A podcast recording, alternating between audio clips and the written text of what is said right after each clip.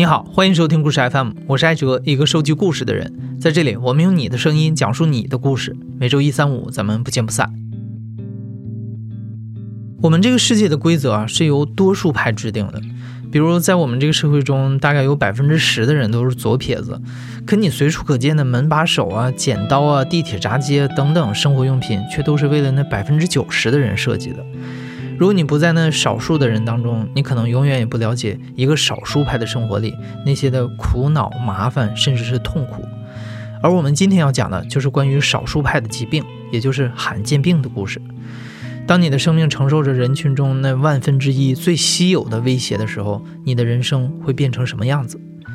今天第一个故事的讲述者汤风磊是法布雷病的患者。这个病在男性新生儿的发病率约在十一万分之一到四万分之一之间，一切都要从汤风磊七岁那年大脚拇指的一次莫名其妙的疼痛开始讲起。我叫汤风磊，然后是八七年出生的，属龙，今年三十三岁，上海金山区的一位农村家庭的孩子。痛呢，然后我父母就带着我去那个医务室看，然后医务室呢，赤脚医生就是说，呃，小孩子没事，可能鞋子紧了一点，然后接下去就慢慢的八岁啊九岁啊开始每年都犯这种疼痛呢，就是说，就是又是酸痛呢，又是一束就像灼热感，又像是针扎，呃，很钻心的疼痛。随着年龄的增大，小汤身上的疼痛从脚趾渐渐蔓延到了手指。再到其他的躯体关节，但去了大医院检查，身体都没有发现任何的异常。因为小唐母亲年轻的时候也有过这样的疼痛，所以医生认为没有大碍，只是类风湿病。其实一个孩子得了风湿病已经不太常见了，更不同寻常的是小唐所经受的那种疼痛。最厉害的时候就初中青春期的时候，十五六岁开始，然后就是说，因为我父母也是就是都是劳动的嘛，都是上班的工人。我父亲就是说，因为是做瓦工的，白天要爬高，那我自己又痛，忍不住，那忍不住怎么办？我就是说也不能哭出声来去影响他睡觉，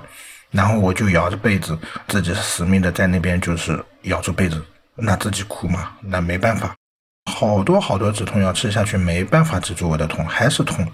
那么我也没办法躺在床上，只有嗯上半夜我母亲帮我手脚这样揉啊、捏啊、搓啊，一般可能是自己内心的安慰吧，也有可能说分散我的注意力，那么就疼痛稍微好一点。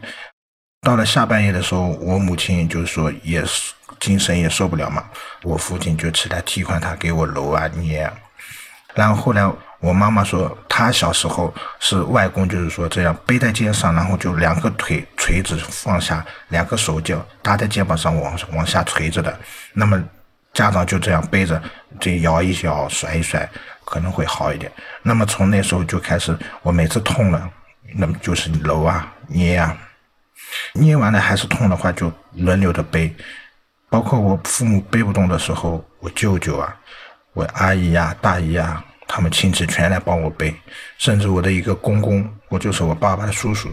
已经很老了，他也过来帮我背。这种没日没夜的疼痛根本没有药可以止得住。当同龄人在田野里骑着自行车飞驰，在学校学习玩耍，小汤只能一个人默默地在床上打滚。那种终日只能和孤独和疼痛为伴的生活，汤风磊现在回忆起来还是会眼眶湿润。对于小汤的家人也是，不是在看病，就是在看病的路上。别说出去旅游了，连上海都没有好好逛过一次。他们家唯一的一张全家福，还是某一年小汤从仁济医院出院之后，顺路走到一千米外的外滩上拍下来的。可能说以前的很多事情也忘记了，但是就是说一件事情是记忆很深的嘛。那天我们全家都哭了，因为我我爸妈那时候没有什么手机支付的，都是揣着现金去看病的。带了几千块钱去上海的一个大医院看病，本来就很难挂号，排队排了很久才挂上。挂上之后，然后就看什么检查做一遍之后，医生说也只有吃吃药，先吃药看看。配了好多好多药，光药钱就那时候就我小时候就已经两千多块的药，一大包的药，好多好多的那些化验单拿着，然后从医院出来已经晚上已经七八点了。七八点，然后是在市区，因为我们是在郊区，如果顺利不等车的话，也要将近两个半小时。七八点从医院出来，出来我爸妈因为文化都不高，都是小学文化，坐车也不知道，只能说呃我爸背着我，我妈拿着七大包八大包的，就这样一路去问。公交到我们这边就是镇上，正好已经要十点多。那时候没办法，城里到我们将近有半个小时的车程，半夜已经没有公交车了。我爸就在路边就是叫了一辆就是小货车一样的，很小的翻斗车，他开价就说八十块送到我们家里面。我爸说，我小孩子病重，我身上看病全部买药了，只有剩下六十块多一点点。他说能不能收个六十块帮我们送到家？然后磨了半天，对方就是一看看我妈拿着好多包药，我爸背着我，最终还是商量下来六十块送我们送到家。我爸那那天真的是也哭了，太难太难了。他们就是很单纯的就认为我身体里面反正就是某个机能某个组织就出现问题了，这是个病，必须要看。但是在这途中的话，就是说，将近二十年来，首先一个是同学猜疑我汤凤雷，就是说不想学习，体育课不想上，然后所以说装病。有个别老师也说，哎，你这病是不是病哦？怎么会查不出来？是病的话，肯定会查得出来。后来更加也落后吧，罕见病真的是隐藏的挺深的。医生根本也不知道是个罕见病，医生就是说去看门诊，医生就看见我痛的哇啦哇啦哭嘛，然后他说，你这个小孩子装出来的，你不想上学，然后我爸妈就一下子也就生气了，和医生顶嘴了。他说我小孩子从七岁犯病到现在，我我背了多少路，背了多少医院，他吃过的苦可以说你没见都没见过，吃中药吃西药根本就是和吃饭一样的。针灸十个手指头、十个脚趾头，都插满了金针，那种银针，针扎进去拔出来，那个针孔下雨天会很难受，就是很酸痛、很酸痛的。然后，所以这些我爸都看在眼里，就对医生说的：如果他是装病的话，这些完全是没必要的。求医问药的这二十年里，小唐花光了家里的积蓄，却始终诊断不出来自己是什么病。他无法正常的上学上班，家里人也被裹挟进自己停滞不前的生命里。一边是父母不断的鼓励他不要放弃，一定会有真相明了的一天；一边又是自己在思考，活着到底还有什么意义？将近二十多岁了，二十出头了，在家里面根本上班都上不了，然后天天在家里面，甚至我和我母亲说：“你再生一个吧，我就算了，我肯定是废了。”然后我母亲就说：“不要放弃。”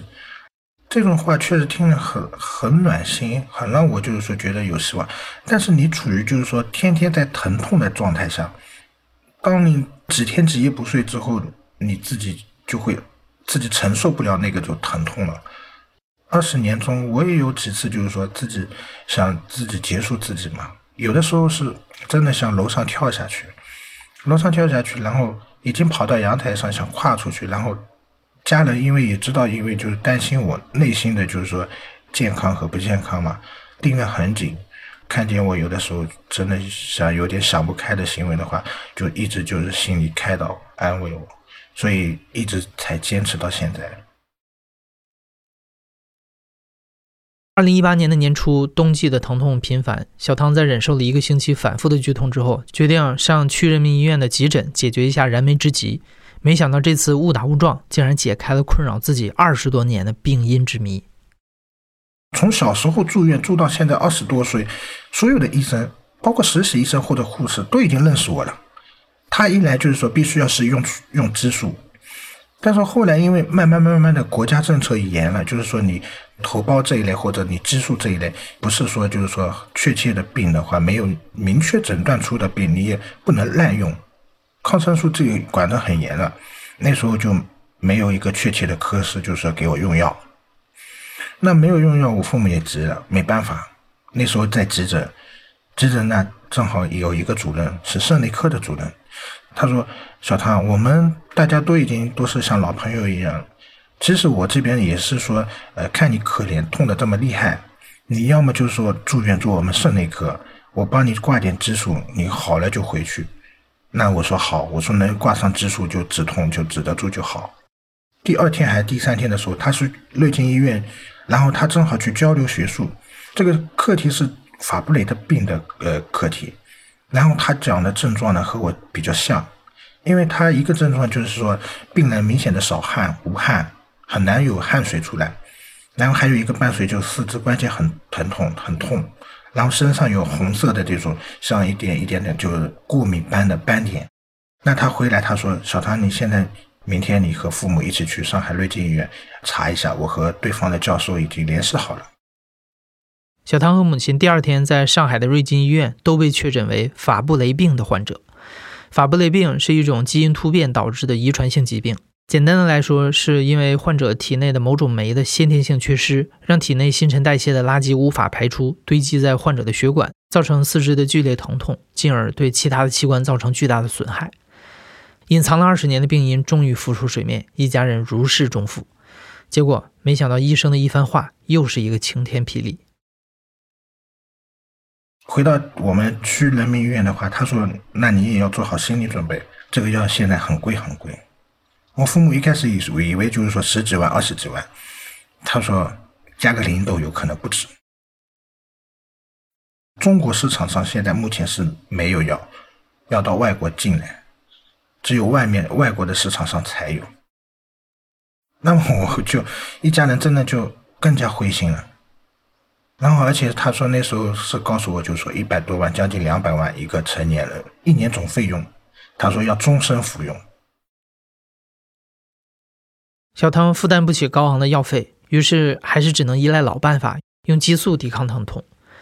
二零一八年的年中，常年服用激素的副作用导致小汤双侧的股骨头坏死，连站都站不起来。他们家又从亲戚朋友那儿凑出了二十万，置换掉了坏死的股骨头。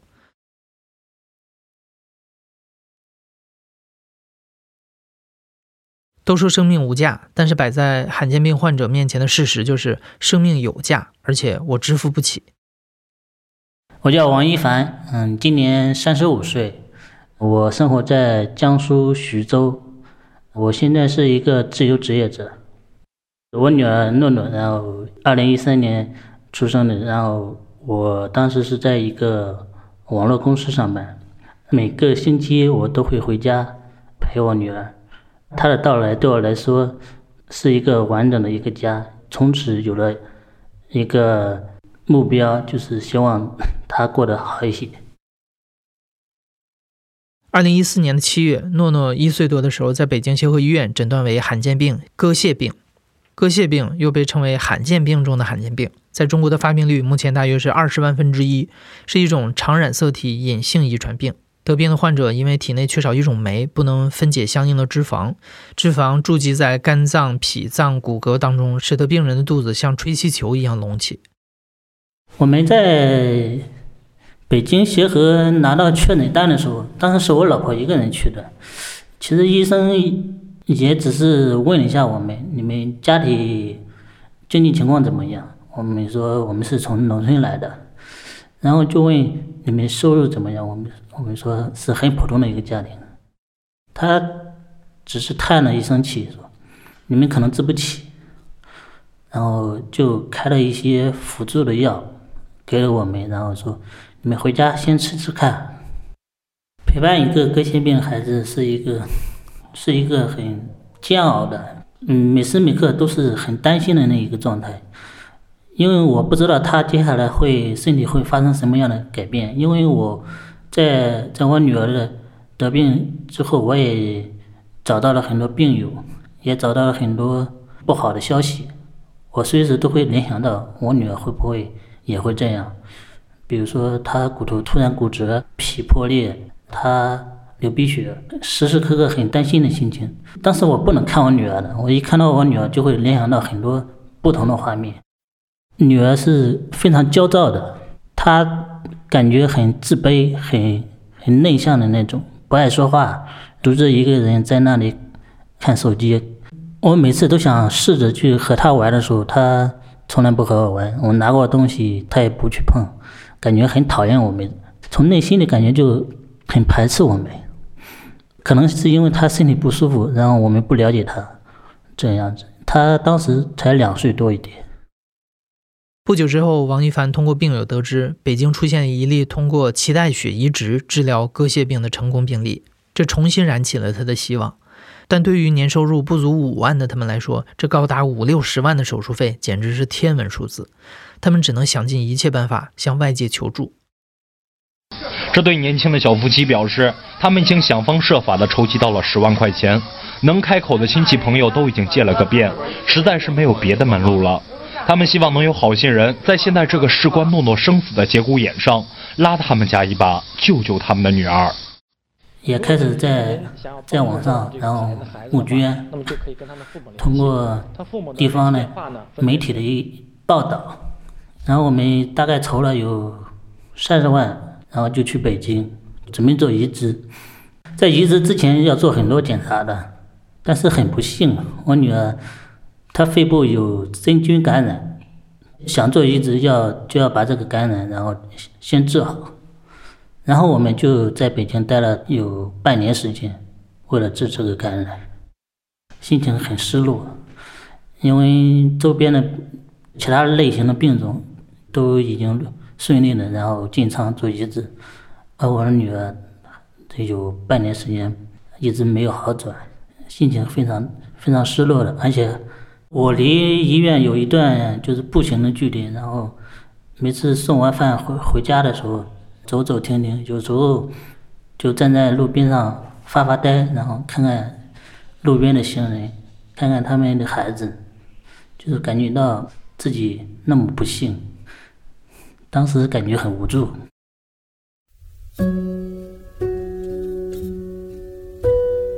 在北京。手里的钱已经花的差不多了，在做最后一个检查的时候，还是没有太好的效果。然后我和老婆就决定不治了，就这样回家吧。当时觉得，如果他生在富裕的家庭里，那应该会会很好的。为什么会生在我这样的家庭里？但是医生也很认真的给我谈了，他说，如果你不治疗的话。你女儿可能就是活不过三岁这个样子，但是女儿已经已经两岁多了，我们也很清楚，我们也没有办法。我和老婆那个时候已经做了很大的一个思想准备嘛。出院之后，我我们就带着我女儿就是逛遍了就北京所有的一些景点，也是希望她能多看看，多多见识见识，因为她毕竟她来到这个世上。别人能看到的，她也应该能看到。当时就觉得，就是最后就陪伴她最后一程。从北京决定放弃做移植之后，回家，回家就开始，但是我还是没有放弃嘛，因为那移植我们是可能是治不起的，但是我们想着你要不要用中药，中药可能会是我们能够承担得起的一种治疗方法。但是在喝中药的时候，这个因为那个中药很苦嘛，我女儿就是每次喝的时候都会吐，但是突然有一天，他也不吐了，然后他喝一会，玩一会，最后都全部都喝掉。这个时候我感觉到他他已经长大了，他已经可能明白了他身体的一些和其他人不一样的地方，可能感觉到了，只有吃药才能会慢慢好转。我看着他，我感觉心里非常非常愧疚。我也不知道这个药有没有效果，但是没办法，唯有吃点药才能心理上有点安慰。二零一六年六月的一个晚上，诺诺突然肚子疼，王一凡带着女儿最终来到北京的儿研所进行风险极高的切皮手术。夫妻俩焦急地等在手术室外，这时候的诺诺已经三岁了。王一凡想起了协和医生的那个判断，好像在等待着一个必然的宣判。四个多小时之后，女儿被推了出来，手术很顺利。她小小的身躯上插满了管子，静静地躺着。王一凡内心无比的激动，他感谢女儿又勇敢地闯过了一关，同时也下定了决心，无论付出多少，他都要让女儿恢复健康。割切的病药在国内只有一种药，嗯，它是注射用注射用的。然后它的剂量是根据我女儿的体重增加而增加的。我当时我女儿好像有有十五公斤这样子。按照正常情况下，她一次要用九百单位，一年下来得将近一百万，就是当时我觉得这个太离谱了，对我来说太不可思议了。在我女儿查查查出病之前，其实我是一个很很有想法的一个人，然后就是当时说，我就是说我要赚很多钱，我要我要去创业，去买房，我就去买车这样子，很有一个抱负的，还是一个抱负的一个人。从女儿查出来病之后。慢慢的，然后一年两年，然后看不到孩子有任何好转，然后我觉得我这些抱负好像已经消失掉了，整个人都沉浸在怎么给孩子看病，然后感觉我我的人生是不是就这样子了？然后因为我我知道我是看不起他的，看不起这个这个病的，很无助，没有人能帮助我，只有自己去扛。一凡知道自己的孩子是一个特殊的孩子，而自己也将会成为特殊的父母。他们不会像其他父母一样鼓励孩子多吃一点，因为每多重一公斤，每年就要多出八万两千八百块钱。他们不敢像其他父母一样期待孩子长高一点、长胖一点，唯一的希望是诺诺能长慢一点，因为慢一点他就能活得久一点。周边也有很多人说不要治了，但是我我一直就很比较倔强。大家觉得越越不可能的事情，但是我一定要要完成它，一定要救我孩子，因为他是一个生命，他是我们第一个孩子。我和我老婆也一致决定，不管付出什么样代价，一定要把他救下去。除了被离奇的病痛和高昂的治疗费两座大山压着之外，罕见病人还是一群没有被现代医学保护的人。他们中绝大多数人的求医之路和对症下药无缘，医生拿他们束手无策，就像面对一颗稀有的螺丝，只能硬生生地嵌进各种疾病的卡槽，让运气来为他们诊治。有的时候，这一试可能就是过了大半辈子。我是张楠，出生于一九六三年，是一名大学教师。我还是一名遗传性血管性水肿。罕见病患者经历了整整三十年才获得确诊。从十八岁开始，张楠的身上就经常出现莫名的水肿，还有剧烈的腹痛。他是一个让医生绝望的病人，无论是医术多么高明的医生，见到他的症状都会束手无策。于是，在这三十年间，张楠的腹痛被解释成了无数种病因，好像他的五脏六腑通通都有毛病。有一次，我印象特别深刻的就是，我又一次呢。剧烈的腹痛，又是深更半夜十一点又上了急诊，医生诊断说急性胰腺炎，然后就立马住院，立马进行了插胃管，给我插了整整一个晚上的胃管，第二天才拔出来。拔出来的时候，我吐出了一口黑黑的血，就是说那个喉头呢已经插破了，那是。第二天呢，我就转到省级的三甲医院胃肠外科。啊，医生诊断说我不是胰腺炎，所以这次胰腺误诊为急性胰腺炎，对我来讲呢是很致命的一次，因为那个喉头擦破了，喉头水肿的话，我可能悄悄的 就挂了，谁也不知道是什么原因，就这么悄悄的会挂了。在那个零四年的时候，我又一次住院，在我们三甲医院住院，又是腹水剧烈痛，最后呢，医生呢也没有办法了。就说我们就按结核性腹膜炎来治试验性治疗吧，抗结核的药吃半年，看你会不会好。如果好了就是这个病，不好就不是这个病。呃，当时呢，幸亏有一个消化科的主任，他坚决反对。他说：“你已经疼了二十多年，反反复复，反反复复。如果是这个病的话。”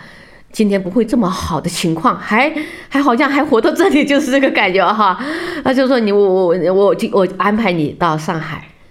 去看病，还给我转院，然后给他的同学呢写了那个便条，说我有一个病人需要你诊治，所以我就又到上海的一个很有名的三甲医院，又住进了消化科，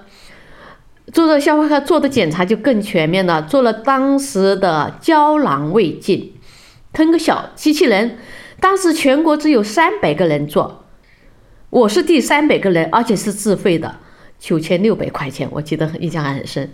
啊啊，九千六百，他说你做不做？我说我做。所以吃个胶囊滤镜，在整个消化道转了一圈，看看还是没有问题。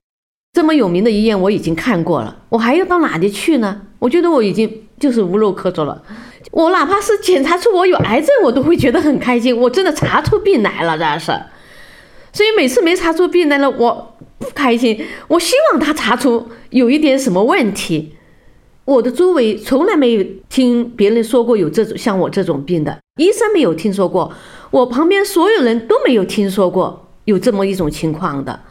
就是感觉一个人呢，你是一个人走在一个非常黑暗的隧道里面，前面没有一丝光，你不知道往哪儿去，特别孤独又很无奈。时间快转到了二零一一年。一次偶然的机会下，张楠的家人在美国读到了一篇医学文献，介绍了一种和张楠的病症非常相似的罕见病。家人立刻把这个好消息告诉了张楠，让他快点去专业医院确诊一下。当中的文献就提到了北京协和医院变态反应科有张教授。我自己呢，在网上呢，就是呢，终于找到了支教授的信箱，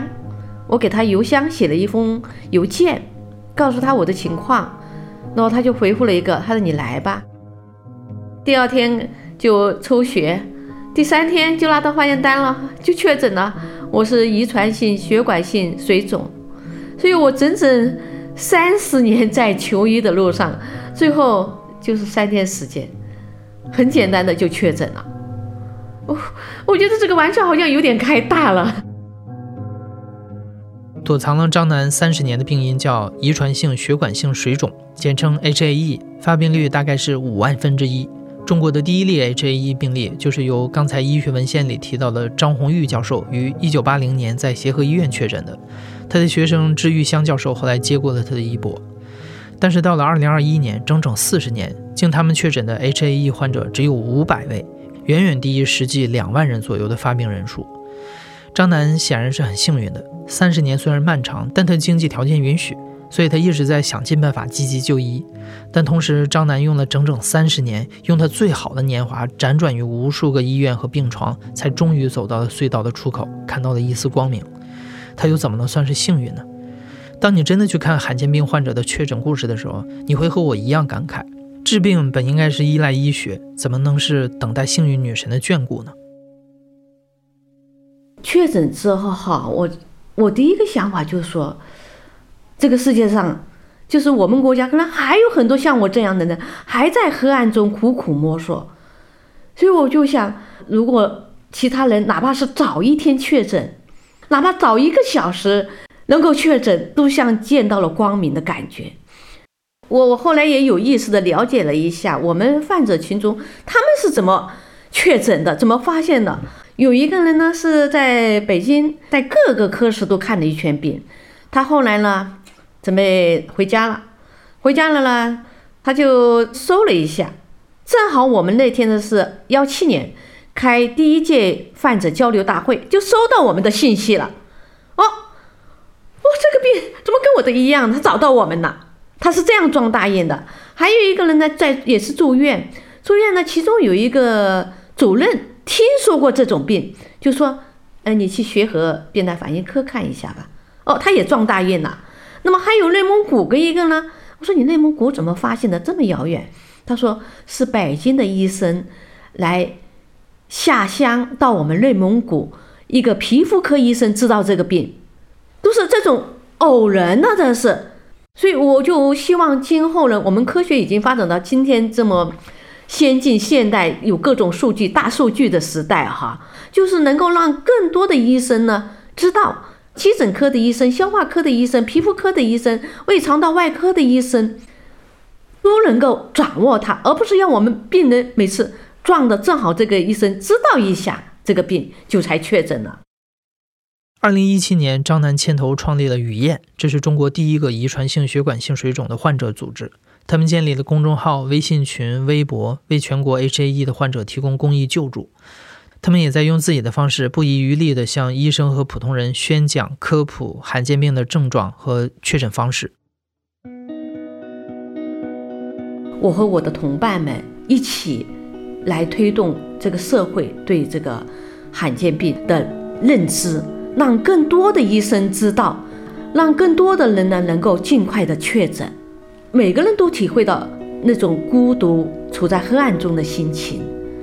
所以我们很多患者也是在做分享的，也是这样的，就是说我就是不想让其他人再走我的老路了。正是因为是少数派，罕见病患者群体才更加紧密的在暗夜里抱团前行。汤风磊在群友的帮助下找到了针对法布雷病的止痛药，一日服用三片。他现在可以保证和他人无异的生活。告别疼痛之后，他能够上班、恋爱，品尝一个人除了疼痛以外应该有的喜怒哀乐。二零一七年，王一凡也加入了割蟹病的公益组织。在他和其他病友的努力之下，国内一些省市的地区已经把治疗割蟹病的特效药纳入了医保。他的女儿诺诺今年已经八岁了。这个家庭在二零一八年迎来了新生命之后，一切都在慢慢的变好。还有更多的好消息。二零一八年，法布雷病、割蟹病以及遗传性血管性水肿等一百二十一种罕见病被纳入了中国第一批罕见病目录。近年来，各省市也出台了一系列的利好政策。加速罕见病创新治疗方案的引进，让更多的患者能够早日的确诊，早日的用上承受范围内的先进药品。今天，也就是节目播出的这一天，二月二十八日是世界罕见病日。或许我们永远无法消除有些疾病的罕见，但至少人们心中的罕见可以慢慢的消解。每个生命都值得尊重，每个生命都不可以被放弃。